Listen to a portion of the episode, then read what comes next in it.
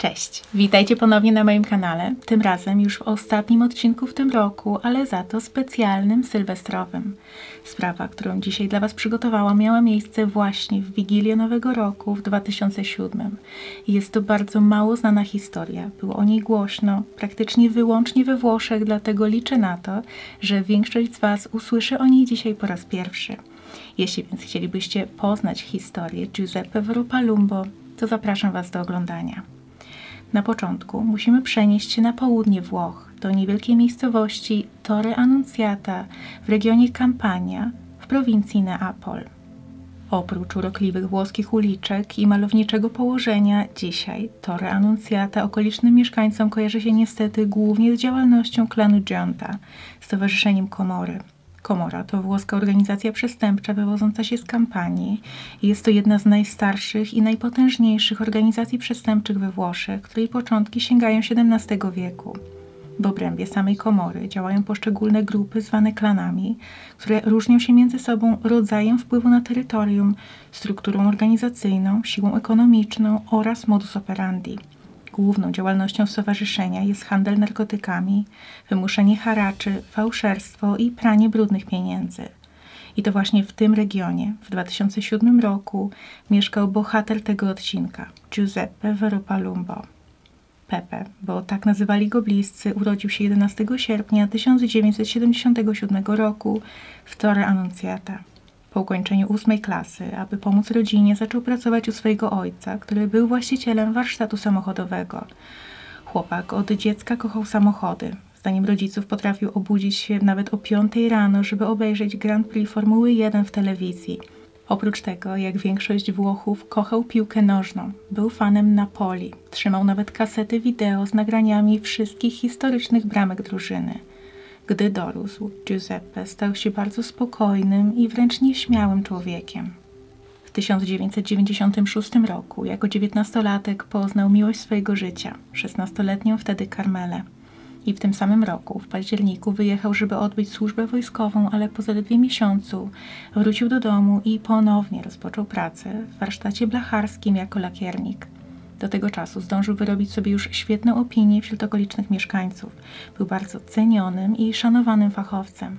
Regularnie także uczęszczał na różne kursy doszkalające, żeby poznawać nowinki techniczne i udoskonalać swój warsztat. W 2005 roku poślubił Karmelę, a rok później, w październiku 2006, na świat przyszła ich córeczka, której dali na imię Ludowika. Nazwali ją tak po jednej z bohaterek serialu Księżniczka Sisi. Tak miała na imię matka księżniczki. Pepe był bardzo dumny ze swojej żony i córki. Ludowika była jego oczkiem w głowie i codziennie, gdy wracał z pracy, to chwytał ją w ramiona i najchętniej nie puszczałby przez cały dzień. Rodzina była dla niego najważniejsza. Dlatego też noc sylwestrową 31 grudnia 2007 roku miał zamiar spędzić właśnie w gronie najbliższych. Rodziny Carmeli oraz Giuseppe zebrały się w ich domu na dziewiątym piętrze budynku w samym centrum. Po wspólnej kolacji część rodziny grała w karty, a inni krzątali się czekając na przyjście północy. Giuseppe trzymał na kolanach córeczkę. Nikt nie mógł przewidzieć, że mężczyźnie nie będzie dane powitać nowego roku. Niespodziewanie o 23.30 Giuseppe gwałtownie wstał, położył sobie rękę na piersi i chwilę później osunął się na stół. W tym czasie jego żona i teściowa znajdowały się w kuchni i przygotowywały kawę, ale słysząc niepokojące dźwięki dochodzące z salonu, przybiegły sprawdzić, co się stało. W pierwszej chwili Carmela sądziła, że jej bliscy tańczą, jednak już chwilę później zorientowała się, że jej bracia przesuwają stół i krzesła, a na podłodze leży nieprzytomny jej mąż. Wtedy siostra Karmeli zabrała Ludowikę do kuchni i zakazała dziewczynce opuszczać pomieszczenia. Słychać było w jej głosie przerażenie i trzęsły jej się ręce. Z każdą chwilą niepokój coraz bardziej narastał. Nieprzytomny Giuseppe został przeniesiony do holu i wtedy krzyki i zamieszanie przyciągnęły uwagę wielu sąsiadów i wokół mieszkania zebrali się gapie. Nikt z domowników nie miał pojęcia, co mogło się stać. W jednej chwili Giuseppe siedział, rozmawiał i śmiał się, a chwilę później stracił przytomność. Na miejsce oczywiście została wezwana karetka oraz policja. I gdy ratownicy dotarli na miejsce, przetransportowali mężczyznę do szpitala na sygnale, i pojechała z nim część rodziny, a część została w mieszkaniu. Żona została w domu wraz z córką i bliscy próbowali ją uspokoić. Po pewnym czasie jedna z ciotek otrzymała telefon ze szpitala i słychać było, jak kobieta z niedowierzaniem mówi do słuchawki, a więc został zastrzelony. To była niespodziewana i przerażająca wiadomość. Było pewne, że nikt z obecnych na imprezie nie postrzelił trzydziestolatka, dlatego zaczęto przeszukiwać mieszkanie w poszukiwaniu wskazówek mogących pomóc w rozwikłaniu tej zagadki. I w pewnym momencie ktoś spojrzał na okno balkonowe i zobaczył dziurę. Okazało się, że to właśnie przez nią kula wpadła do środka. Szyba nie zbiła się, nie uszkodzona została również rama okna, a kula utkwiła w boku mężczyzny. Jedyne, o czym bliscy Giuseppe mogli myśleć, to jego stan zdrowia. Ale niestety ich nadzieje zostały zmiażdżone o trzeciej w nocy, kiedy Salvatore, jeden z braci Carmeli, zadzwonił ze szpitala z tragiczną wiadomością. Giuseppe zmarł. Lekarze nie mieli szans go uratować, ponieważ pocisk odbił się od jego piątego żebra i trafił w aortę. Mężczyzna zmarł i jeszcze w drodze do szpitala. Następnego dnia, 1 stycznia 2008 roku, pod budynkiem przy Via Vittoria Emanuele policja znalazła 300 nabojów różnego kalibru. Sześć kolejnych pocisków znaleziono na dziewiątym, piątym, siódmym, a nawet dwunastym piętrze budynku. Według oficjalnego raportu 30-latka uznano za kolejną nieszczęśliwą ofiarę przestępczego zwyczaju strzelania z broni palnej w Sylwestra, który w Neapolu jest bardzo popularny. Tej nocy w całej okolicy znaleziono ponad 300 pocisków, a w Neapolu i jego prowincji rannych zostało 85 osób, w tym 11 nieletnich. Carmela przypomniała sobie, że rok wcześniej spędzała Sylwestra z mężem u swojej matki i że jedna z jej sąsiadek została postrzelona w nogę przez zabłąkaną kulę. I wtedy Giuseppe powiedział, że najlepiej będzie w kolejnym roku spędzić Sylwestra w ich mieszkaniu, ponieważ jak twierdził, co może się stać na dziewiątym piętrze. Żeby lepiej zrozumieć tę tragedię, należy powiedzieć kilka słów na temat lokalnego klanu, który, tak jak powiedziałam wcześniej, w rzeczywistości jest organizacją przestępczą. Klan Gionta jest znany od początku lat 80., kiedy Valentino Gionta, który pracował w Torre Annunziata jako handlarz ryb, nawiązał kontakty z mafią sycylijską i z rodziną Nuvoleta z Marano, przyłączając się do tak zwanej nowej rodziny. Działalność klanu opiera się głównie na przemycie papierosów, ale także na kontrolowaniu targu rybnego, gdzie za pośrednictwem spółdzielni udało im się zdobyć miliardy lirów. Drugim źródłem dochodu jest handel nielegalnymi substancjami odurzającymi, głównie drogą morską, a także wymuszanie haraczy. Członkowie klanu są bezwzględni i okrutni w swoich działaniach. W samym 2007 roku odnotowano sześć ofiar w ramach starcia klanu Giunta z konkurującym klanem Gallo. W pogrzebie Giuseppe Veropalumpo uczestniczyło około 2000 osób. Po stracie męża, Carmela wraz z córką postanowiła opuścić Torre Annunziata i przeniosła się do Asery, miasta w regionie Campania w prowincji Neapol. Kobieta uzyskała wiele wsparcia zarówno od bliskich, jak i nieznajomych, których poruszyła jej tragedia. Sprawa długo pozostawała na pierwszych stronach gazet i mało kto na południu Włoch o niej nie słyszał. Dzięki pomocy Carmela dostała pracę w teatrze. Wcześniej to mąż zapewniał byt jej i córce, a teraz, gdy została wdową i samotną matką, kobieta musiała radzić sobie sama. Niestety, po dwóch latach, wraz ze zmianą kierownictwa politycznego w mieście, wszystko uległo zmianie i Carmela znowu została bez środków do życia. Kontaktowała się z różnymi instytucjami, prosząc o pomoc i przedstawiając trudności, z jakimi musiała się zmagać.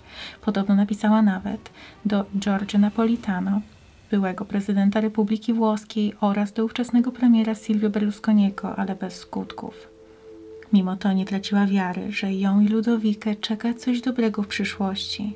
Utworzyła fundację Giuseppe Vorpalumbo, która miała wspierać inne ofiary Kamory. Liczyła na przyznanie renty dla ofiar porachunków mafijnych, bo od samego początku utrzymywała, że śmierć męża nie mogła być tylko zwykłym wypadkiem. Są osoby, które są winne temu, co się stało i powinny ponieść konsekwencje.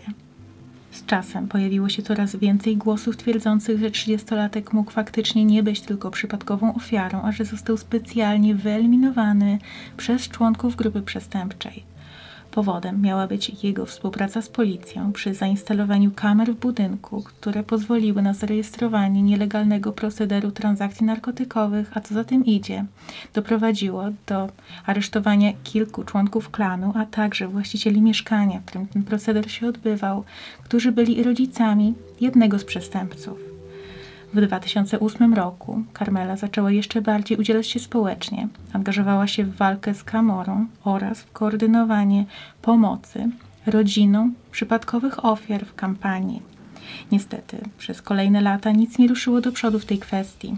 A 23 stycznia 2013 roku prokurator Marmo umorzył śledztwo ze względu na brak wystarczających dowodów wskazujących na sprawców tej zbrodni i brak dowodów wskazujących na to, że faktycznie były to osoby związane z mafią. Ta decyzja została podjęta, mimo że jednocześnie incydent został oficjalnie zakwalifikowany jako sprawka Camory. Rok później Michel Palumbo, zwany Munneca, odsiadujący wyrok dożywotniego pozbawienia wolności i który od półtora roku kolaborował z antymafią i pomagał w ujawnieniu sekretów Kamory, doniósł śledczym, że będąc w więzieniu zebrał informacje od innych osadzonych dotyczące osoby, która tamtej nocy, 31 grudnia 2007 roku, strzelała do domu Giuseppe Veropalumbo. Miał to być jeden z członków klanu Giunta. Dzięki temu oświadczeniu śledczy ponownie pochylili się nad sprawą. Palumbo potwierdził także wersję mówiącą o powiązaniu zabójstwa Giuseppe z aresztowaniami, które nastąpiły na podstawie nagrań z kamery. Śledczy założyli, że najprawdopodobniej osobą odpowiedzialną za to zabójstwo jest ten, kto najbardziej ucierpiał przy wycieku tych nagrań. Niestety policji nie udało się ustalić nic więcej na temat instalacji kamer, ponieważ koordynował to portier, który do tego czasu już zmarł. We wrześniu 2016 roku prokuratura oficjalnie wznowiła śledztwo i podobno nawet udało się zatrzymać jednego podejrzanego. Był to 38-letni mieszkaniec Torre Annunziata. Jego imię i nazwisko nie zostało podane do wiadomości publicznej i ostatecznie nie postawiono mu żadnych zarzutów, a po kilku miesiącach sprawa ponownie została umorzona. W styczniu 2018 roku policja po raz kolejny wznowiła śledztwo. Zlecono przeprowadzenie ekspertyz kryminalistycznych i badań balistycznych przy wykorzystaniu nowych technologii, w tym dronów. Znaleziono wtedy odłamki innych pocisków znajdujących się na dziewiątym piętrze budynku i ustalono, jakie było narzędzie zbrodni. Podobno ta broń została wyłowiona z morza już dwa tygodnie po zdarzeniu, ale wtedy nie została powiązana z incydentem i pozostawała w archiwum kryminalistycznym. Broń, z której strzelano, była własnością prominentnego członka klanu Jonta. Z pistoletu oddano kilka strzałów w kierunku budynku. Straż pożarna znalazła kilka pocisków w fasadzie. Dzięki analizie balistycznej udało się ustalić dokładne miejsce, z którego oddane zostały strzały. Był to jeden z budynków w mieszkalnym czworokącie. Jedyne, co jeszcze pozostawało, to potwierdzenie przez prokuraturę zeznań Michela Palumbo na temat motywów i sprawców tej zbrodni. W kwietniu 2009 roku ogłoszono, że udało się zatrzymać trzech potencjalnych sprawców. Byli to nieletni chłopcy należący do klanu Jonta. Pierwszym był Valentino Jonta o pseudonimie Poeta, syn Aldo Jonty i wnuk ojca chrzestnego Valentino Seniora, osławionego członka klanu. Drugi był Salvatore Paduano, bratanek Valentino Giunty, który był odpowiedzialny za mafijne zmowy przestępcze, wymuszenia i rozboje. Ostatni był Gaetano Amoruso, późniejszy zięć poety bossa Aldo Giunty, który pod koniec 2007 roku miał 15 lat. To właśnie on miał pociągnąć za spust tamtego wieczora. Wieści o schwytaniu potencjalnych sprawców przyniosły ulgę Karmeli. Kobieta nigdy nie przestała walczyć o uznanie męża za ofiarę Kamory. Niestety, na horyzoncie czekały kolejne rozczarowania. W październiku 2020 roku prokuratorzy wnieśli o oddalenie sprawy z powodu braku wystarczających dowodów, aby postawić trzech członków mafii w stan oskarżenia. Po dziesięciu latach od tragedii Stowarzyszeniu Giuseppe Varopalumbo założonemu przez żonę zmarłego przyznano budynek przejęty od Kamory.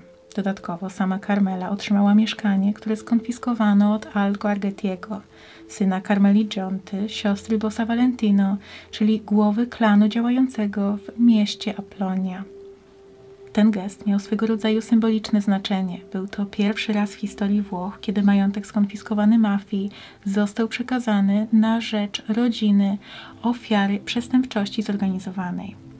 Stowarzyszenie Giuseppe Veropalumbo działa do dziś i skupia się na szerzeniu pamięci o Giuseppe, ale także na walce z Camorą i innymi przejawami przestępczości zorganizowanej. Nie wszystko jednak ułożyło się do końca po myśli Carmeli. Sędzia Manuela Fontana z sądu w Neapolu odrzuciła wniosek o uznanie Giuseppe za niewinną ofiarę mafii, tym samym pozbawiając jego rodzinę dostępu do funduszu. Ponieważ sprawca nigdy nie został schwytany, to rodzina nie ma prawa do odszkodowania i zadośćuczynienia, mimo że dwóch prokuratorów wyraziło pozytywną opinię, twierdząc, że Giuseppe jest bezpośrednią ofiarą Camory.